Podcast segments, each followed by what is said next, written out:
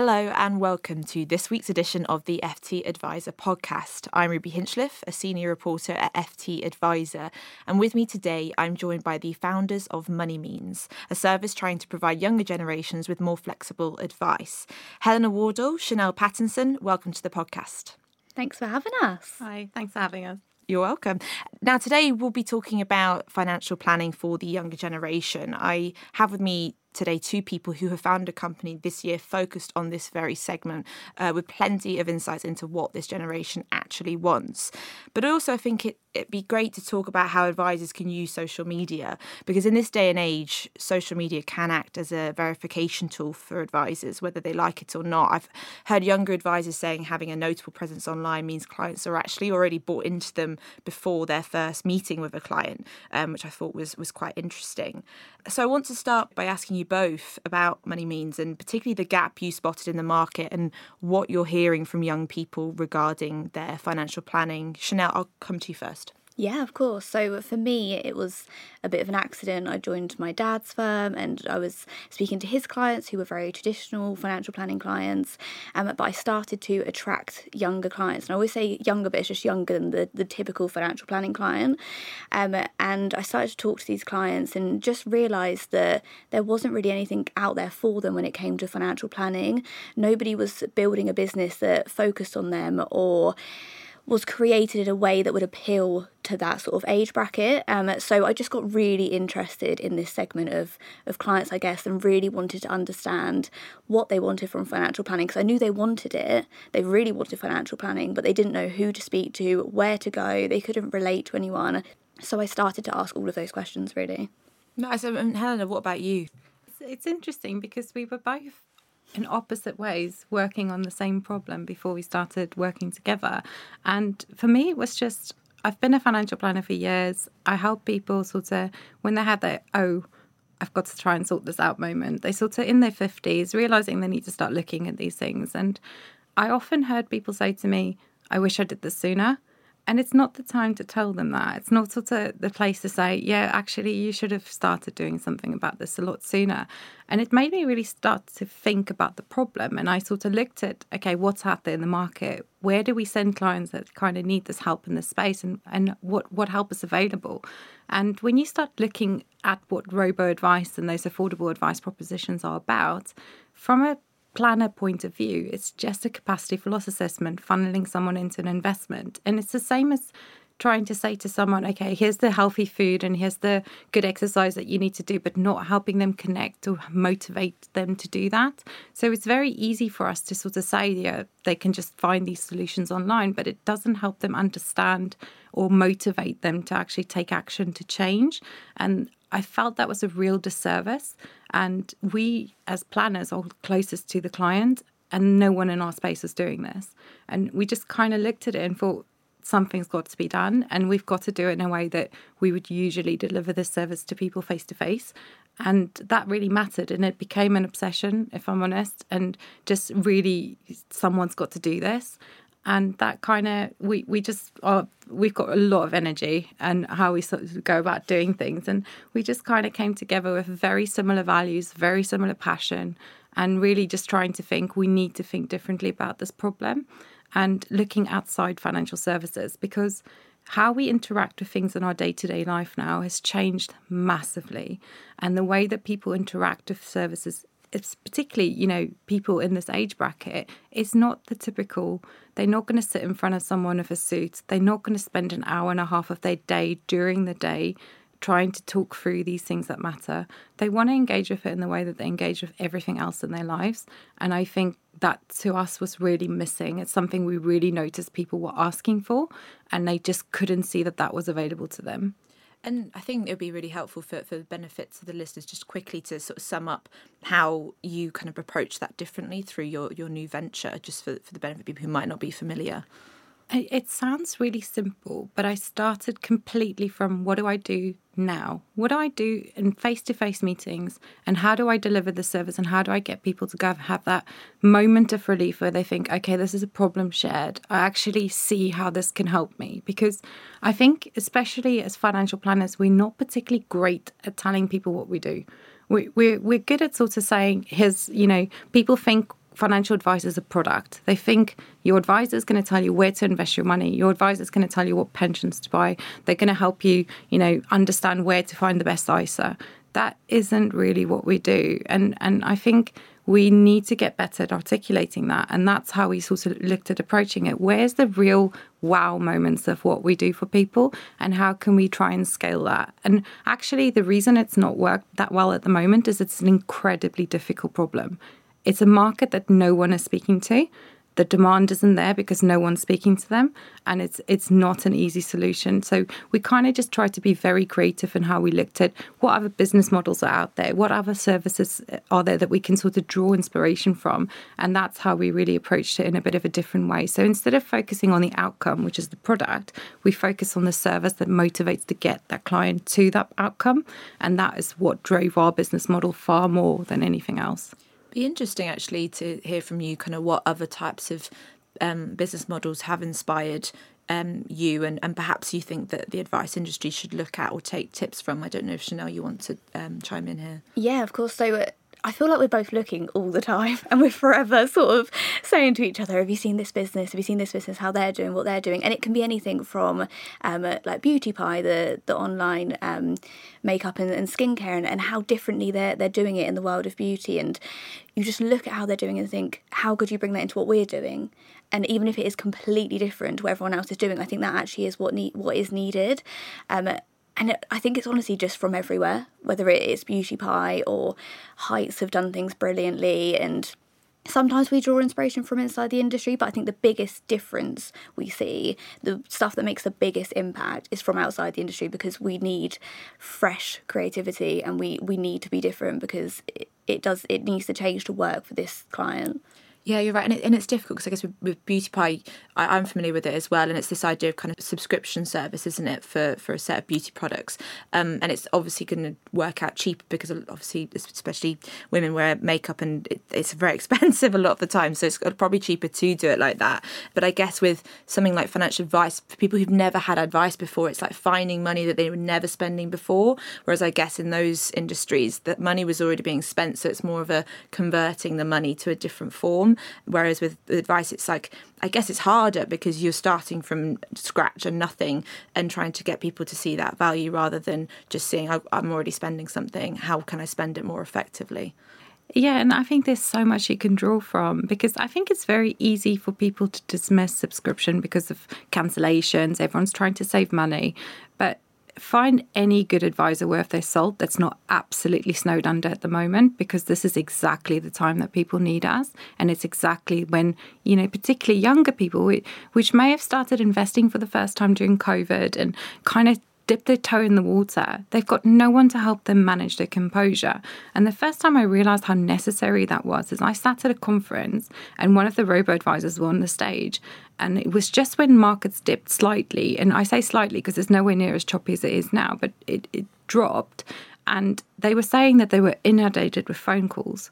And that's made me realize that actually we've really uh, misunderstood what advisors do. It's that human connection, that person to say to you, it's okay. It's not easy at the moment, but it's okay. You kind of just need to sit tight and let it blow over. But dealing with that on your own as a person investing for the first time is not easy. And we have to kind of bring that human element to it. And that's what people typically say is soft skills. It's not, it's connection. And that's what really makes service propositions brilliant. And that's what we're focusing on. We pushing that human connection into everything that matters and digitizing anything that we can just, you know, get a robot to do it. I know that's simplistic. It's not really a robot, but what I'm trying to say is you can really create efficiencies. The technology exists, it's out there. You don't have to reinvent the wheel. You can find very simple ways to make your business much slicker. And I think advisors particularly don't spend enough time on technology and we we had to explore a lot. We've looked at everything and you kind of have to go outside the industry for that as well because if you see an app and you see how you use something you know that's possible. So it's how do you then get a tech team to, to convert that to something that's usable for you to deliver as a service? And it can't look like everything else because it's not relatable for for people in this demographic. It's just not how the way the way they want to work with things. They don't want to be in an office. They want to be on the couch in their PJs answering something, not not doing it coming into something or going for a, for a massive amount of effort to do it. Yeah, of course. And I think we are kind of really seeing a shift in generation in terms of the types of advisors and and their, how they're building their profiles. I think you're obviously a really good example of one, Chanel, with your Instagram. I, I follow it. I think it's brilliant. And you're obviously building up a really good following that when I've spoken to a few other advisors who have tried trying to do the same thing. And and like I mentioned earlier, I think it was really interesting hearing it was at our event actually last last week. Um, we had heard from one advisor who said that he literally feels that before a first meeting they've seen kind of what he does they've had a look at his online profile because i guess it acts like a portfolio and and they already trust him and are bought in and, and it's so much easier to kind of get that client to trust him and i wanted to sort of ask you how sort of social media's worked for you and, and sort of maybe how you've seen that change over time. Yeah, I think the most interesting thing for me with social media was I went on there initially because when I said to people, Oh, I'm a financial planner, 99% of people were genuinely shocked. Like, they were so surprised that I was a financial planner. Um, and immediately that would then start conversations like, oh, okay, like, can you tell me more about pension? Or like, and they've never felt like they could ask those questions because every other financial planner they've ever seen or spoken to is nothing like them and they can't relate. So that was the reason I did it initially. Then the other part that was really interesting was I did all the posts where it was really factual, lots of information, what is a pension, all of those sorts of things. And they did well. People saved them, people came back to them, people asked questions. But the real game changer was when I just started putting things about my life. And I'd have a couple of posts that were that were really interesting and helpful. And then I'd post a picture of me and my family or my dog. And that was the point where people would then message and say, Can I work with you? Or what are your services? Or what does it look like to work for you? And it was just, I found that so interesting. And as I dug a bit deeper and spoke to these people, they were like, well, you would, I could just relate to you. You're normal. Like, I felt comfortable asking you these questions and potentially working with you. Um, and that was just a massive eye opener for me and actually made me realize that just being myself and putting myself out there as like a, a normal person was the best thing I could have done um, and opening up my life a bit. And I think it goes back to what you said about it is like an online portfolio and, and it's good to show the knowledge that I have. That's obviously so, so important. But actually just showing that I am approachable and and relatable was so incredibly important in this situation. That is what grew my following, grew my conversations, grew my network, grew my clients. That that was the most important thing that I did online. And I think also a lot of companies, that's what they don't always do. They really stick to the, the factual stuff and they don't show much human. And the human is actually what is so important. And I just noticed that an incredible amount. I think if companies went that way and did show the people behind the screen and the advisor that does go to the office and what they do in their spare time, it's, it makes a massive difference. Definitely seeing like some more sort of boutique firms and, and smaller firms doing doing that a bit more, like getting on um, things like TikTok and trying to kind of really give people a view of who is behind the company. And I guess it is slightly easy to do when you've got a smaller a smaller firm, but I think there is so much scope for bigger firms to do it as well because you know there's a lot of competition out there and um, i think yeah you're right this is one of the ways to really really stand out and it'd be interesting just to ask a follow-up question on because obviously your, your dad being an advisor what's he thought of the way you've kind of made it in the world compared to how he did back in the day it just blows his mind. It's so funny. I always remember one conversation I had with him where I was like, right, I've got this new client, Dad, and, and she's in Scotland, and I've never met her, but she's, like, she's coming on board. And he he genuinely couldn't get his head around it. He was like, I don't understand. He was like, what do you mean you've never met her? He was like, that doesn't make any sense. He's like, why is she going to work with you? And he he really just couldn't believe it because he's never worked like that. But been spending time with him and, and telling him about money means and the idea I had before that he genuinely believes it, it's such a good idea and it's so needed. But I think what we've all seen is the way financial planning is, and it's worked for a long time, and, and it works fine, and those advisors are happy. Like my dad's got no reason to to do what I'm doing, and he's never really thought about it. But now it's come up, and we've had conversations. He was like, "It is so needed," but it is funny. It's just it's very far apart. it is incredibly, and it kind of goes back to what you were saying about people are not necessarily going to sort of upend their life for you know an hour and a half or well, it's not even really an hour and a half. That might be the length of the meeting, but then you take into account the travel and the commitment to move everything around that day. It's just not how people operate anymore. I don't know. I mean, everyone seems so much busier than they've ever been at the moment. Um, but for that reason, yeah, you as an advisor have to be be super flexible. And I don't know if you want to add anything here, Hannah, on sort of uh, the rise of social media and perhaps whether advisors are using it to its fullest ability or not? I think um, I think one thing I found interesting is the move to online meetings. I, I think a lot of firms have actually embraced that really well, and it saves people a ton of time. But that on its own is not enough, I don't think. There's a huge amount of work that's been done on the onboarding side and the general bits and pieces, but we can do more about getting the message out of what we are and who, what we do and our value.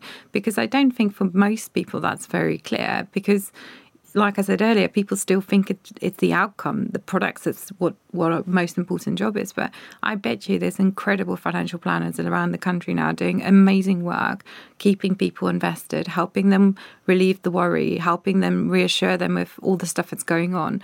And that's where our value is. You know, the the investments there does the long term thing, but the the actual being there for someone and supporting them, that's where I think the magic really happens with financial planning. And, and a lot of planners will agree with me on that. Um, but people don't know that. They don't know how much we care because we don't tell them. So social media is a great source for that, you know.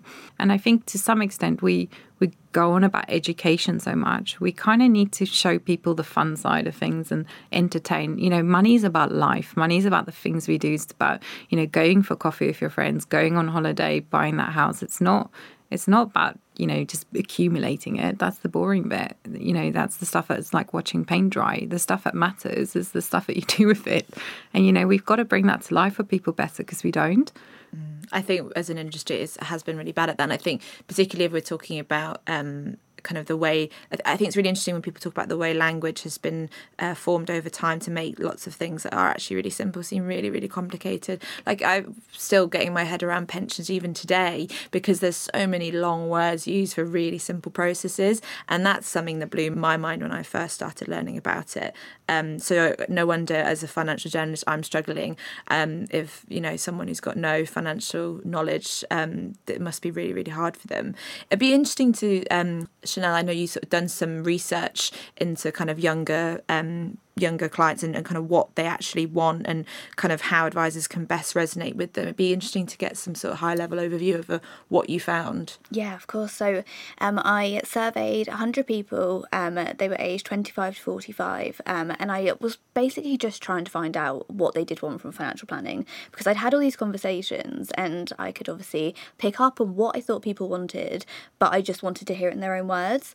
Um, so some of the things, for example, I asked was do they want in person person meetings, online, or a mixture of the two. Um, and 5% said they wanted in person meetings. Like, That is such a small percentage. Everybody else was happy with either a mixture of the two or online, um, more so being online. Um, the other thing was um, formal or informal. So I also was really interested in the fact that a lot of the meetings I was attended, I wasn't suited and booted. I was, I was very relaxed. It was on Zoom. We had a cup of tea. Like it was relatively informal. And for me, it seemed like that worked really well. Um, and I wanted to to put that into figures and actually see. And 95% of people said they wanted an informal setting, which I just thought was so fascinating. And I'd had conversations with individuals I'd spoken to who said, I would never walk into your dad's office with him suited and booted, a very formal office. I just wouldn't. I don't feel comfortable it's intimidating. I just wouldn't do it. Um, so that really sort of confirmed that for me. Um, and then the other one was I asked them to put into their own words what they would look for in financial planning, like whether it's a firm or a service. And um, the word that came up, like in 95% of the answers, was relatability. I just thought it was so interesting because because I had seen it, like I could see that the reason I was having all these conversations and the reason people were following and engaging was because they felt like they could relate but they then just all put it into their own words. And um, and there was some of the other stuff came up that was just pretty standard, like trustworthy, and you've got your qualifications and knowledge and all those sorts of things. But relatability in, in an industry that really isn't that relatable, and it's what nearly everybody was asking for. I was just like, wow, like something has to be done about this. Like this, this could make such a difference putting this into practice. Yeah, I imagine it's going to be a big challenge for a lot of kind of advisors maybe midway through their careers that haven't really had to think about this and are going to really have to pivot in order to resonate. Because I feel like we're on a sort of exponential graph in terms of how things are changing with digital, and it's just there's less and less time between each change, and and so it's not like things are going to be the same for, for people midway through their career. By the end, like it will have changed a few times before they get to that. Um, I don't know if you wanted to add anything, Helena. On yeah, this. I definitely think it's. Um um, because everyone talks about this area having to help, you know, their clients' children or intergenerational wealth, whatever you want to call it.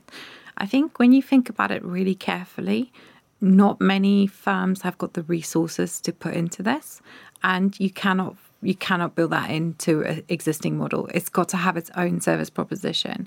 I think there's a lot of um, younger planners that actually could really do some interesting stuff in this space. And there's a huge amount. I mean, the market's enormous. There's 14.2 million millennials in the UK, and they're half the workforce. Why wouldn't you want to be thinking about this? I, I, just don't understand it as a business case. Um, I think it's very simple to dismiss that you can't make money from it because lots of businesses haven't. But I think the thing that we forget is they're all following a very similar model. There's a huge amount of um, opportunity and just thinking differently. And we we think there's a massive gap there, and I think you can definitely build a proposition that will make a difference if you if you work hard at it because it's not like I said, it's not an easy problem. yeah, definitely. I, think you're you're you're right when it comes to kind of looking at it from from a different different lens. And I, I thought kind of whilst we're on this this topic, um, it'd be interesting to, to kind of get from you some like do's and don'ts on, on social media, maybe kind of highlighting maybe some of the no nos or things that perhaps don't work on social media that you've seen people try and and what I mean you kind of talked a lot Chanel about um some of the things that do work. It'd be interesting to hear maybe some of the things that don't work or perhaps things that companies are getting wrong with their social media presences. For me, from what I have seen, is it goes back to that sort of informal formal situation and online when I've seen businesses that keep it really formal and they they don't sort of like relax a little bit and bring the human out and they just keep it really really formal like that just doesn't work. People don't engage with it. Not this market anyway. They want to be able to relate. They want to feel relaxed. They want to see themselves in in what you're talking about. Um so sort of formal in that way and also formal in that what they're talking about like helena mentioned like it needs to be exciting entertaining it needs to be brought to life it needs to be no jargon. Like as soon as you you do a post that includes some some jargon some, some words that don't make sense to just the normal person it's not going to work that's going to put people off straight away. We, like we do it way too much. Like we kind of have a rule that if it's over, over a certain amount of syllables, we don't use it. Like we need to find another way to explain it because you, you should be able to do that. If you understand what you're talking about and you have a good level of knowledge, you should be able to explain it really simply. Um, and everyone deserves to be able to have that put forward to them in that way. Um, so it, if if any of that is put into social posts, it's just it's massively off-putting and just just making it exciting. Like if it's not exciting and interesting, people aren't going to be interested. You need to be. It all goes back to like creativity and just, like, just doing it a bit differently and getting people excited because when you actually things like pensions, I know Helen will definitely agree with me, like can be really interesting, exciting if you talk about it in the right way and put the right words together in the excitement and and when people experience that like people are blown away like oh my god i didn't know this could be interesting. Like it's a game changer. So people need to sort of try and do that to to reach this this massive audience that is out there yeah, I agree. I think words like decumulation and crystallization should be banned. I just think that they're ridiculous. They just, yeah, um, they just overcomplicate things so much. And, and I think almost when people like to use them to kind of show off their knowledge, and that's not what being an advisor should be about. It's not an opportunity for you to just sit there and show off your knowledge. It's a case for you to just listen and really see how you can help someone is the, the main purpose of what you're what you're there to do. It'd be interesting because I mean we are in a bit of a, a, crazy time at the moment, and and things are changing very very quickly. You know we've just had a, a record crashing of the pound. Um, we've seen many mortgage lenders having to temporarily withdraw fixed rate products because of the volatility being too hard to price them. You know these are very uncertain times we live in, particularly of the last sort of week or so. How can advisors kind of reassure a generation which is facing an incredibly scary future.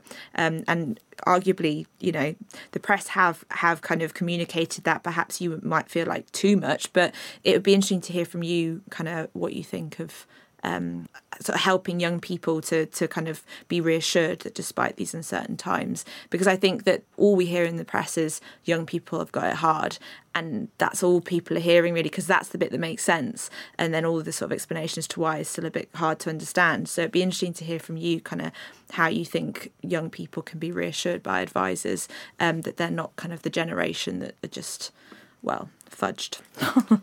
it is difficult because, I mean, even talking about the mortgage rates and, and things like that for first time buyers, imagine how disheartening that is. And I think the first thing we need to do is acknowledge it. it. It is difficult listening to all that news and not understanding how to make sense of it or how it actually impacts on you. It is difficult to take in. And if it's our own clients face to face, we talk to them, have a conversation, remind them of why they're doing things, and, and try and um, just offer some comfort and sympathy in that that instance and i don't see them getting that much because a lot of the things that's out there, even on social posts or things like that, is all about fear and, and you know, scary and this is the news. And if you think about yourself in a moment of fear, you're not going to move forward you're going to freeze. Most people will freeze, and we need to focus on helping people take small steps. Small steps. What what does it actually mean to you? Step one. What does it actually mean to you? Working that through, and trying to um, put it in context. So yes, it's going to be more expensive to buy stuff, especially if it's you know being imported. It's going to be expensive to go on holiday in places where you pay in the dollar. So it's it's trying to bring the concept and life into what it means really to them. And I I don't see it being done well at the moment in a way that gives people hope because things like this as much as the news changes things like this happens. It's it's normal cycles of, of what happens in the world, and we don't talk about that enough. So the noise becomes really deafening to people in times like this. Because especially the last week, I mean, we've had the base rate rise, then we had the mini budget, then we've had the pound crash. That's three big things that someone's got to figure out how on earth does this impact me. It's quite tricky. Yeah, it's incredibly, and and I think it's been interesting seeing kind of especially with the mortgage rates, there's a lot kind of saying, oh, well, back in my day, I was paying kind of 10% or 7% or whatever. Um, and you know talking about how expensive their their mortgages were compared to now but there's been a lot of data coming out thankfully now to really show that no if you look at how expensive houses are that kind of cancels out a lot of the rate that you might have been paying. Um, so things are bad and and we shouldn't be kind of making young people feel like oh well the the oldies had it worse because it's not a competition. No. Um, which I, I find quite quite funny. Is always older generations always wanting to say they had it worse but Chanel do you want to add anything on this yeah, I think, like Helena touched on, with this generation that we're talking about, they feel overwhelmed anyway, in general, when it comes to finances and money. Like, we've done research and asked them what worries them, and one of the things is that they feel overwhelmed in general.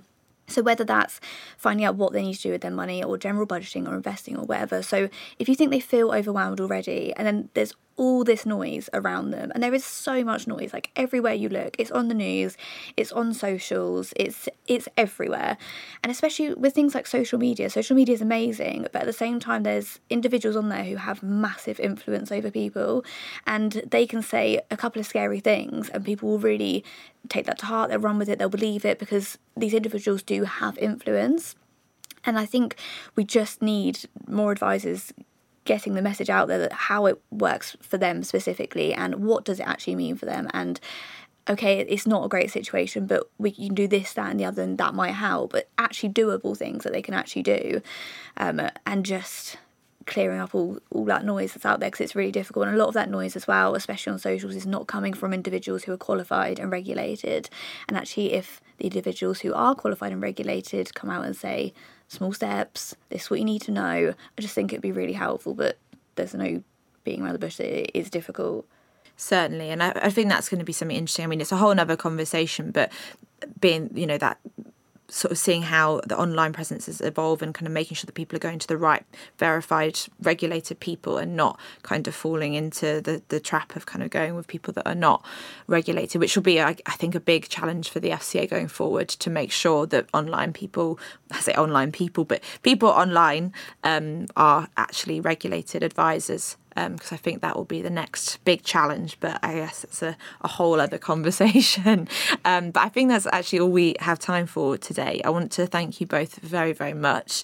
Um, you've been listening to Helena Wardle and Chanel Pattinson from uh, Money Means and me, Ruby Hinchliffe from FT Adviser. I want to thank you all for listening and please be sure to tune in next time. Thank you, ladies. A lot can happen in three years, like a chatbot may be your new best friend. But what won't change? Needing health insurance. UnitedHealthcare Tri Term Medical Plans, underwritten by Golden Rule Insurance Company, offer flexible, budget friendly coverage that lasts nearly three years in some states. Learn more at uhone.com. Planning for your next trip? Elevate your travel style with Quince. Quince has all the jet setting essentials you'll want for your next getaway, like European linen, premium luggage options, buttery soft Italian leather bags, and so much more. And it's all priced at 50 to 80% less than similar brands. Plus, Quince only works with factories that use safe and ethical manufacturing practices. Pack your bags with high-quality essentials you'll be wearing for vacations to come with Quince. Go to quince.com slash trip for free shipping and 365-day returns.